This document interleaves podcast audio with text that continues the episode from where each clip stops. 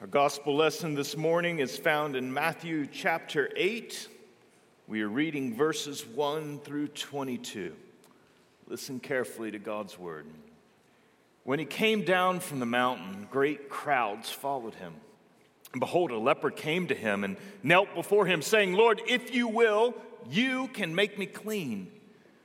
And Jesus stretched out his hand and touched him, saying, I will be clean. And immediately his leprosy was cleansed. And Jesus said to him, See that you say nothing to anyone, but go show yourself to the priest and offer the gift that Moses commanded for a proof to them. When he had entered Capernaum, a centurion came forward to him, appealing to him, Lord, my servant is lying paralyzed at home, suffering terribly. And he said to him, I will come and heal him. But the centurion replied, Lord, I'm not worthy to have you come under my roof, but only say the word, and my servant will be healed. For I too am a man under authority with soldiers under me, and I say to one, Go, and he goes, and to another, Come, and he comes, and to my servant, Do this, and he does it. When Jesus heard this, he marveled and said to those who followed him, Truly I tell you, with no one in Israel have I found such faith. I tell you, many will come from east and west and recline at table with Abraham, Isaac, and Jacob in the kingdom of heaven, while the sons of the kingdom will be thrown into the outer darkness. In that place there will be weeping and gnashing of teeth. And to the centurion, Jesus said, Go, let it be done for you as you have believed. And the servant was healed at that very moment. And when Jesus entered Peter's house, he saw his mother in law lying sick with a fever. He touched her hand, and the fever left her, and she rose and began to serve him. That evening, they brought to him many who were oppressed by demons, and he cast out the spirits with the word and healed all who were sick. This was to fulfill what was spoken by the prophet Isaiah. He took our illnesses and bore our diseases. Now, when Jesus saw a crowd around him, he gave orders to go over to the other side. And a scribe came up and said to him, Teacher, I will follow you wherever you go.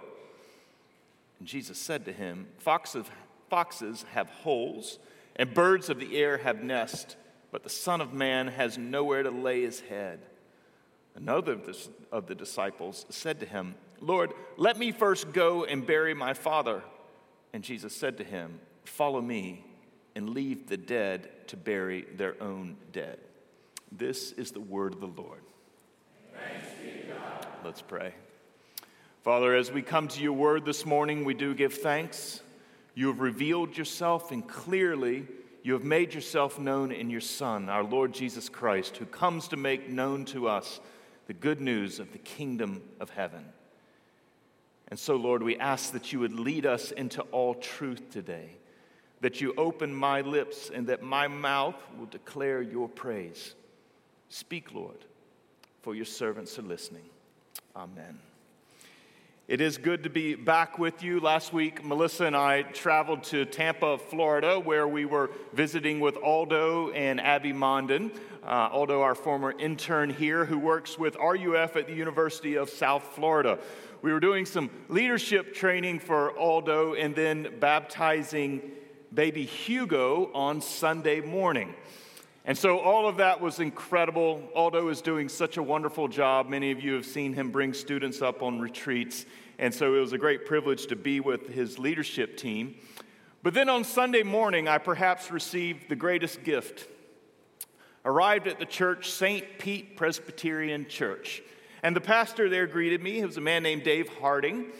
And as we sat down to pray ahead of the service, he said, Now, you're at Christ Church in Jacksonville. I said, Yes, Christ Church Presbyterian in Jacksonville. And he says, You know that I attended there?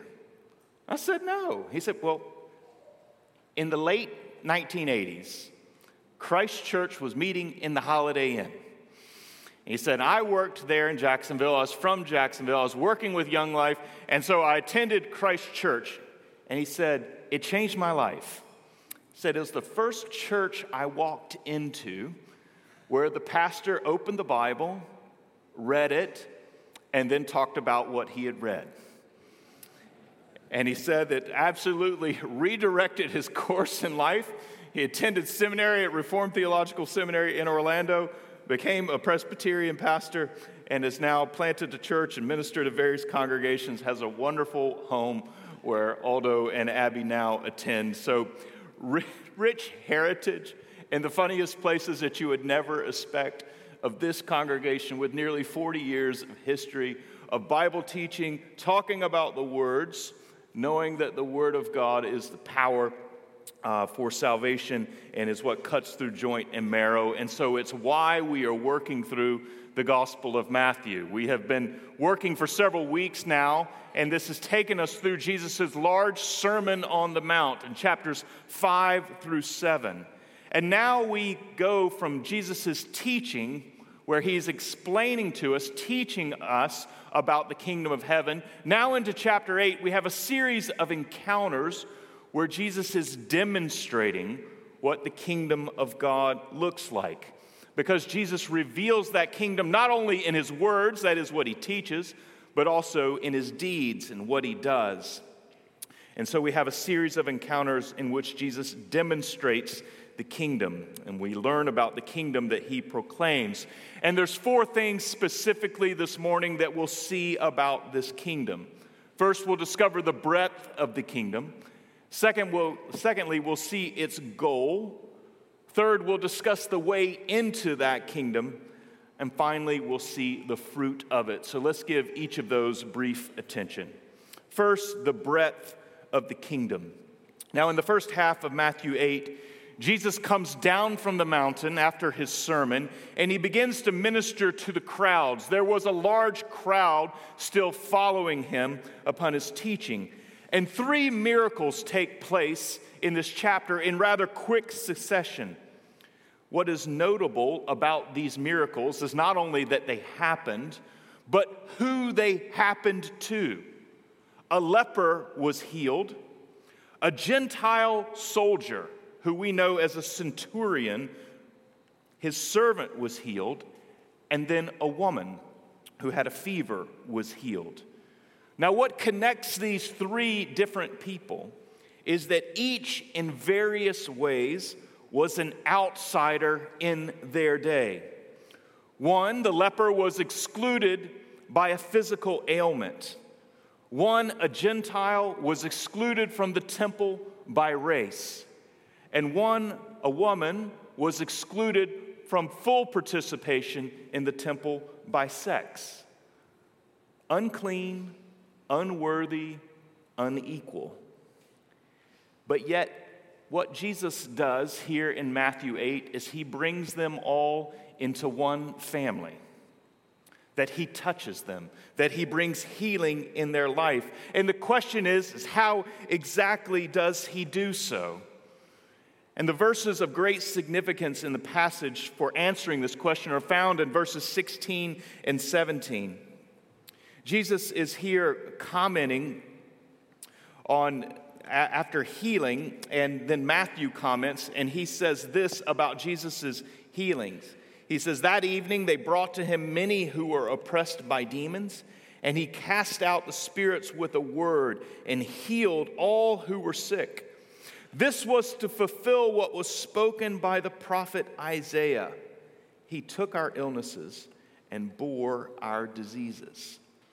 This reference to the prophet Isaiah is extremely significant for this entire chapter because it's a reference to Isaiah chapter 53. And it's there in Isaiah chapter 53 that we learn about a suffering servant who was also to be called the righteous one, who would come to bear the sins of many that he would be crushed beneath the weight of that sin, and that he would bear it away, and that because he was crushed, those who had sinned would be accounted righteous, Isaiah says. And friends, this is why the kingdom of God has such breadth to it. That is why it is so expansive.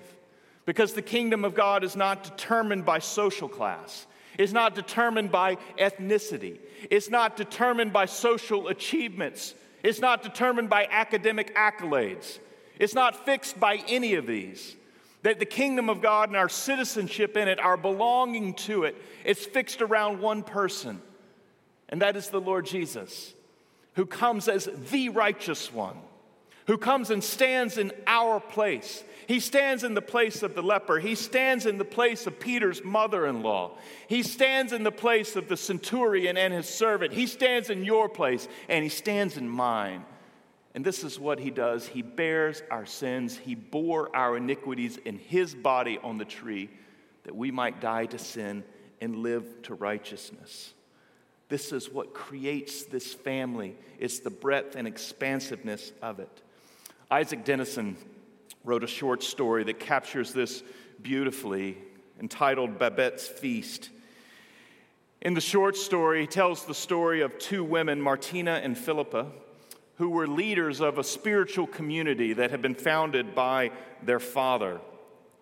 The community had somewhat shriveled and become hardened. They didn't particularly care for one another. But yet, in the midst of this, shows up a woman, a French refugee named Babette, and she was a cook. She offered to begin fixing meals for the community, and they ate rather very common fare, and they did so intentionally, believing there was some spirituality to that common meal. Babette began to make savory dishes, and it didn't actually cost more. There seemed to be something unusual going on in the finances people actually began to enjoy eating together and actually being together. Suddenly, Babette received information that she had won the lottery back in her home country. And so she went back to France to claim her prize over 10,000 francs, I guess. She goes back. She comes then back to Denmark and there, when she arrives, she has elaborate preparations for a massive feast. She was going to bring all of that feast to this small community. Now, they were somewhat embarrassed and shy, and they actually had conspired with one another to participate in the feast, but not to enjoy it. Okay? Babette, nothing was held back. And it was in the presence of that feast, as everyone experienced Babette's generosity, that high and low, insider and outsider, people who were enemies, people who were alienated from one another, all those barriers began to break down, and something like a family began to be, began to be experienced. And friends, what Jesus is saying here through his acts and through his works, as he heals a leper, as he heals a Gentile's servant, and as he heals Peter's mother in law, he is creating this new family around the one who bears our sins, who bore our diseases, who takes away all the pains of the curse, who stands in our place as the righteous one. And this is why the kingdom has such incredible breadth, because it's for everyone who will humble themselves and look in faith to this Jesus. And so, this is the first mark of the kingdom, its breadth. Secondly, in this passage, we also see the goal of the kingdom. Now, typically, when we think of Jesus' miracles, especially the healing miracles, we consider that they are demonstrations of power by which Jesus proves his divinity, that he's the second person of the Trinity, that he is the Son of God. That is true. That does happen as Jesus works the miracles. However, there's also another dimension to the miracles that we have to consider. The miracles also reveal the goal, or you could say the telos, the end of God's kingdom. It's giving us a preview of coming attractions, of things that will be. Because what is evident in the healing, this is evident in the healing of the leper, particularly in verses 1 through 4. Lepers were considered unclean. They were people who suffered from abnormal skin conditions, probably a host of different diseases. And the consequence of contracting such a condition was severe. Lepers were cut off from family and society, forced to live in villages unto themselves. No one could touch them. They were unsafe. They were unclean. they were unwanted. Lepers were dead men walking. And in the first century Jewish documents, it's clear that to heal a leper was likened to raising someone from the dead. And so this leper approaches Jesus and he says these words Lord, if you will, you can make me clean. He recognizes the authority of Jesus and he does so respectfully. And then Matthew records Jesus' reaction in an economy of words with great simplicity. He stretched out his hand and touched him, saying, I will be clean. It's really a remarkable, beautiful moment of compassion in which Jesus touches this man who had not been touched by anyone for who knows how many number of years. Jesus brings this man from the outside to the in, he cleans him. And it was as if Jesus had raised him from the dead. He sends him to the priest because it was the priest who would then restore him to society. And friends, this is the important aspect of the miracles to appreciate that Jesus was restoring this man to his full humanity, to what it meant to live in human society, to be healed and whole. And this is what the miracles ultimately direct us to. It directs us to the world to come and what it will look like when God heals and renews and restores all things. Because God's great intention is not to whisk our souls away to sit upon a heavenly cloud.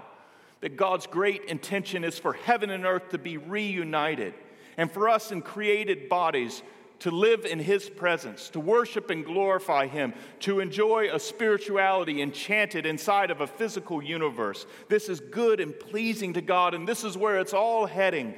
And Jesus gives us a picture of that restored humanity and of that great healing of a world that will ultimately be free of the corrosive power of sin and death. And so the miracles demonstrate this great goal to us.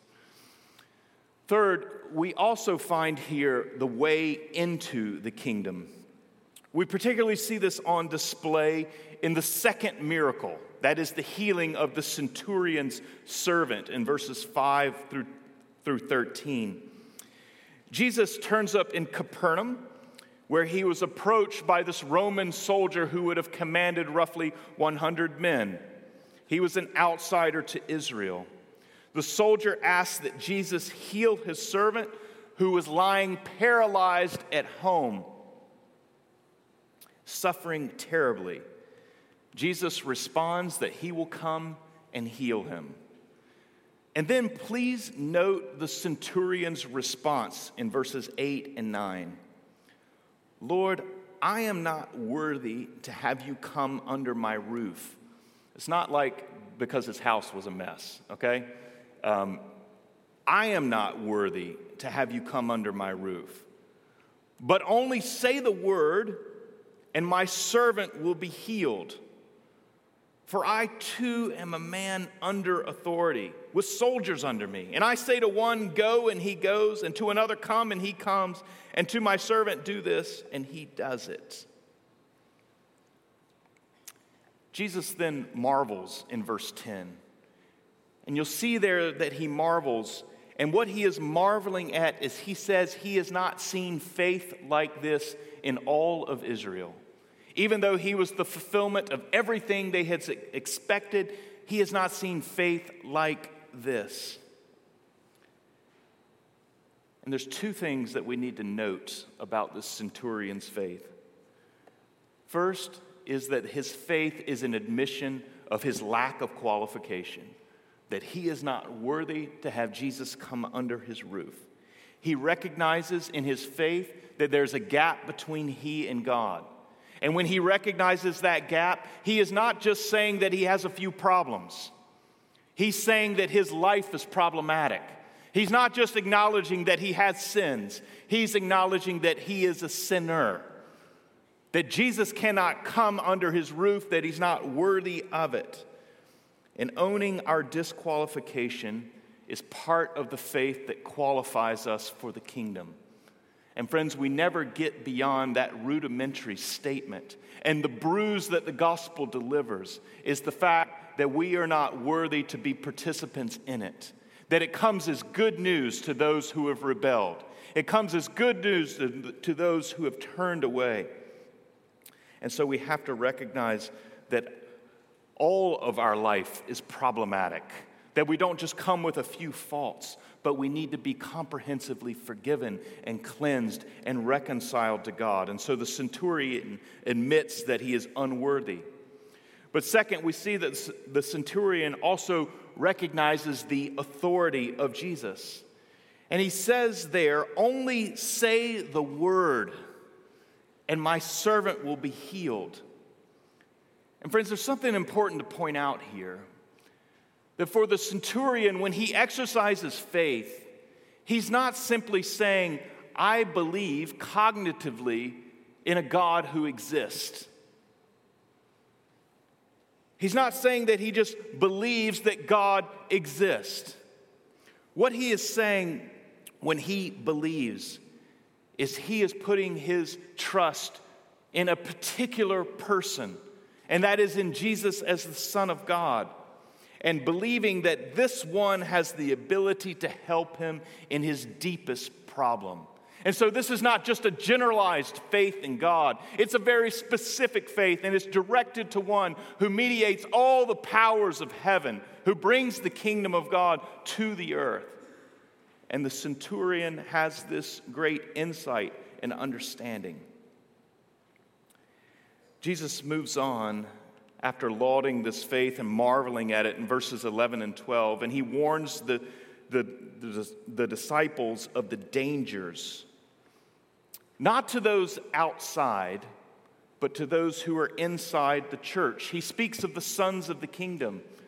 And he is there discussing his peers, that is, his fellow Jews, Israelites. He was the fulfillment of all of their expectation of the great prophetic passages like Isaiah 53. And he explains that there's a great danger that many of them will not be at the table of the kingdom, sharing with Abraham and Isaac and Jacob, that they'll actually be left out. And the question, why? It's because they were missing it. They were absolutely missing it. The centurion's simplicity of faith, acknowledging his unworthiness, acknowledging that he was not better than, acknowledging that he was in need, that he was fundamentally problematic and alienated from God and needed to be reconciled through this one who has all authority. And friends, many of the sons of the kingdom didn't see it. And they wouldn't lower themselves in their pride. And they wouldn't believe and truly look in faith to this Jesus. And we as the church today need to continue to hear the warning that this can happen to us too. Those surrounded by all the benefits of the gospel, by those surrounded by the grace and the majesty of all that God does in the teachings of Scripture, we can miss it. They were blind.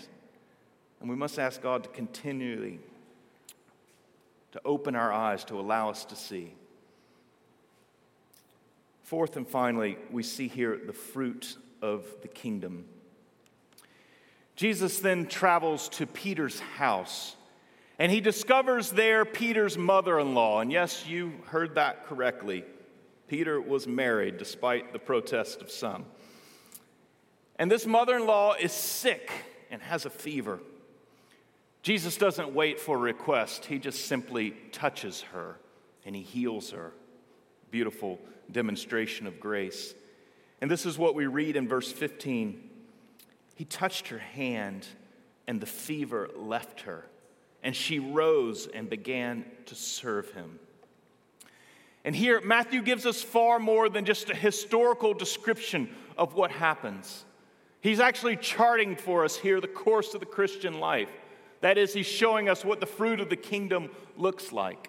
Because this woman who was healed, the grace of God had entered into her life, healed of her fever. She then gets up and begins to serve Jesus. And friends, this is the proper relationship of grace and gratitude. You see, she doesn't serve in order to be healed. She is healed and then she begins to serve. It's the relationship of thunder to lightning. That lightning strikes and comes first, and then the thunder rolls. And friends, that's the shape of our own lives as we encounter the grace of God. It's then after that encounter, after being healed, experiencing that, that we turn and serve God. This is what the fruit of the kingdom, this is how it works. The grace always precedes gratitude and service. So then, though, after this positive example of Peter's mother in law, we see what can also go wrong in this discipleship to Jesus. Two men were part of the broad crowd who were following Jesus, and they approach him. The first in verse 19 says this Teacher, I will follow you wherever you go. And many people are miffed by Jesus' response. Here is a man volunteering to follow Jesus, and then Jesus says this Foxes have holes, and birds of the air have nests, but the Son of Man has nowhere to lay his head. That would not create a megachurch of any sort. I desire to be on your volunteer team, and then a response of no, you can't handle it. And Jesus answers this way precisely because he perceives and knows the heart.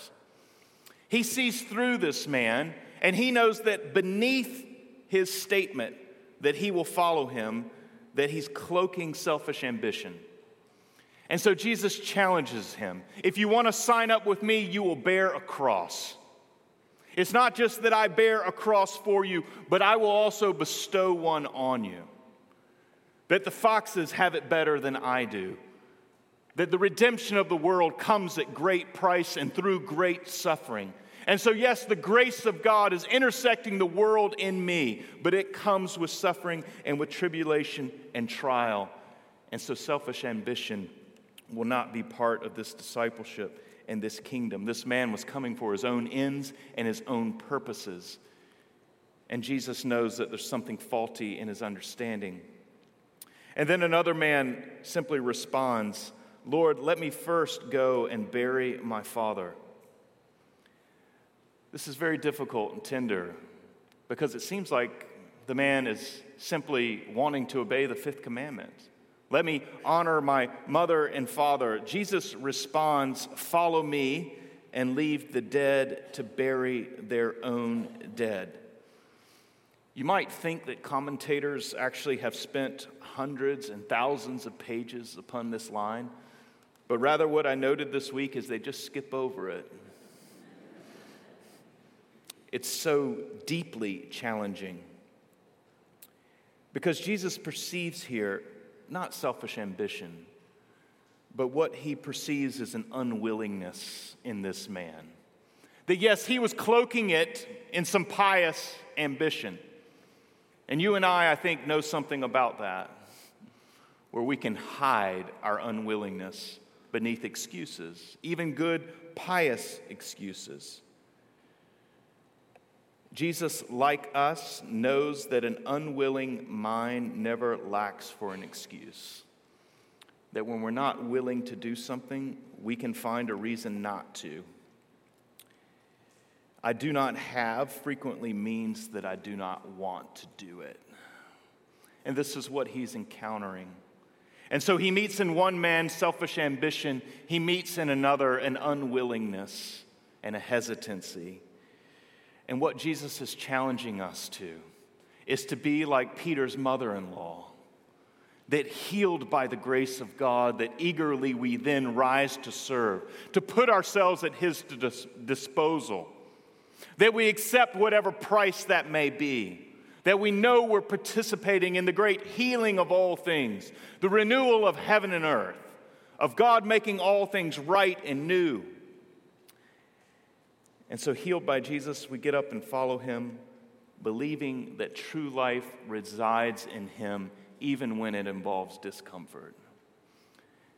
And friends, this is the way that Jesus, in revealing the kingdom of God to us, is now shaping what our discipleship to Him, Him as our Lord, Him as our teacher, what it is to look like. And so come and experience all the comforts, the healing and promise of new life, the forgiveness of sins, the one who bears our sins, and then gladly receive the cross that He bestows that it is in that cross that we find the way to life, freedom from ourselves. And so let's ask for his help. Father, we do give thanks for all that our Lord Jesus teaches us in his works, in miracles today unfolding as he heals a leper, raising him from the dead, as he heals a centurion servant only by his word as he heals Peter's mother in law, and that the shape you then assign to our lives as we learn to rise and to follow. And so, drive out all selfish ambition, drive out all unwillingness and hesitation, and may we rise to new purpose, knowing the goodness of your grace, having tasted that, and may we freely and gratefully serve you. We ask in Jesus' name.